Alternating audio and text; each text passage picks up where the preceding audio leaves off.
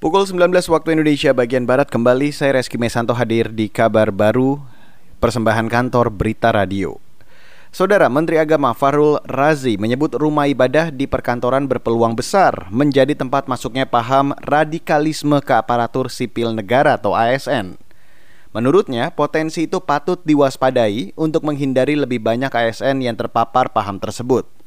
Selain dari rumah ibadah, menurut Menak, Peluang masuknya paham radikalisme ke ASN yakni dari rekrutmen CPNS dan dari lembaga pendidikan ASN. Saya katakan di tempat institusi pemerintahan sangat banyak peluang untuk masuk pemikiran-pemikiran radikalis. Sehingga saya pernah mengingatkan seorang menteri karena saya pernah sholat Jumat di tempat itu. Mohon maaf kalau saya bilang sholat Jumat bukan berarti kalau radikal itu hanya Islam saja bukan. Ya. Saya sholat Jumat di masjid itu, saya terkejut. Kemudian saya WA menteri yang bersangkutan. Bu, bahaya sekali nih. Kok saya sholat Jumat di situ kok khotbahnya menakutkan banget itu. Kok bisa ada seperti itu masuk di kita gitu. Beliau bilang, Pak, dulu lebih banyak lagi. Sekarang sudah saya kikis habis, masih ada sisa-sisanya dikit, akan saya kikis habis lagi.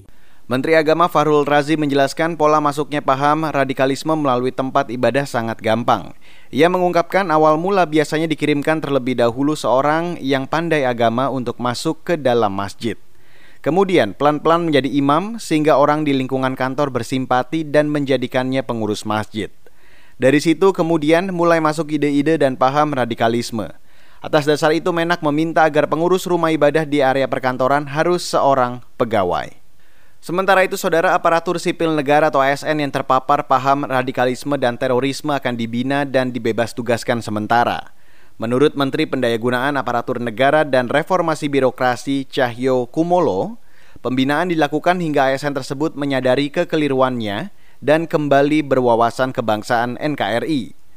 Pembinaan dan pembebas tugasan itu sudah disepakati bersama sejumlah instansi terkait seperti Kementerian Agama, Badan Nasional Penanggulangan Terorisme atau BNPT, dan lainnya dalam proses rekrutmen kepemimpinan di eselon 2, kepala dinas sampai di semua kementerian instansi itu bisa selesai dengan baik. Kami sepakat Pak Menteri Agama dan Kepala BNPT dengan Pak Ibadah kalau di ASN dia terpapar ya kita pindah. Tapi non-job dulu, kita non-jobkan kita pindah.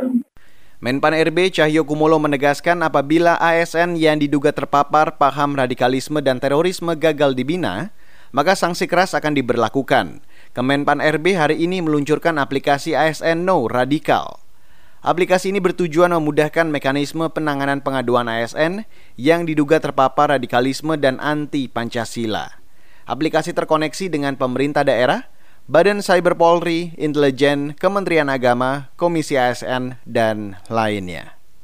Kita beralih ke berita olahraga saudara. Lionel Messi dilaporkan telah menyepakati kontrak 5 tahun dengan Manchester City. Kesepakatan ini merupakan kontrak paling besar dalam sejarah sepak bola. Menurut The Daily Record, La Pulga sepakat pindah dari klub yang dibelanya sejak usia 13 tahun itu dengan nilai 700 juta euro atau senilai 12 triliun rupiah. Mengutip au.sport.yahoo, Messi secara mengejutkan menyatakan keinginannya pindah dari Barcelona pekan lalu dan City disebut-sebut sebagai klub yang paling mungkin bisa merekrutnya. Dan dengan kesepakatan itu, nantinya pemain 33 tahun itu akan bermain selama 3 tahun di tim Biru Langit, kemudian 2 tahun berikutnya akan berlaga untuk New York City. Keduanya merupakan klub di bawah naungan City Football Group. Demikian kabar baru KBR saya Reski Mesanto.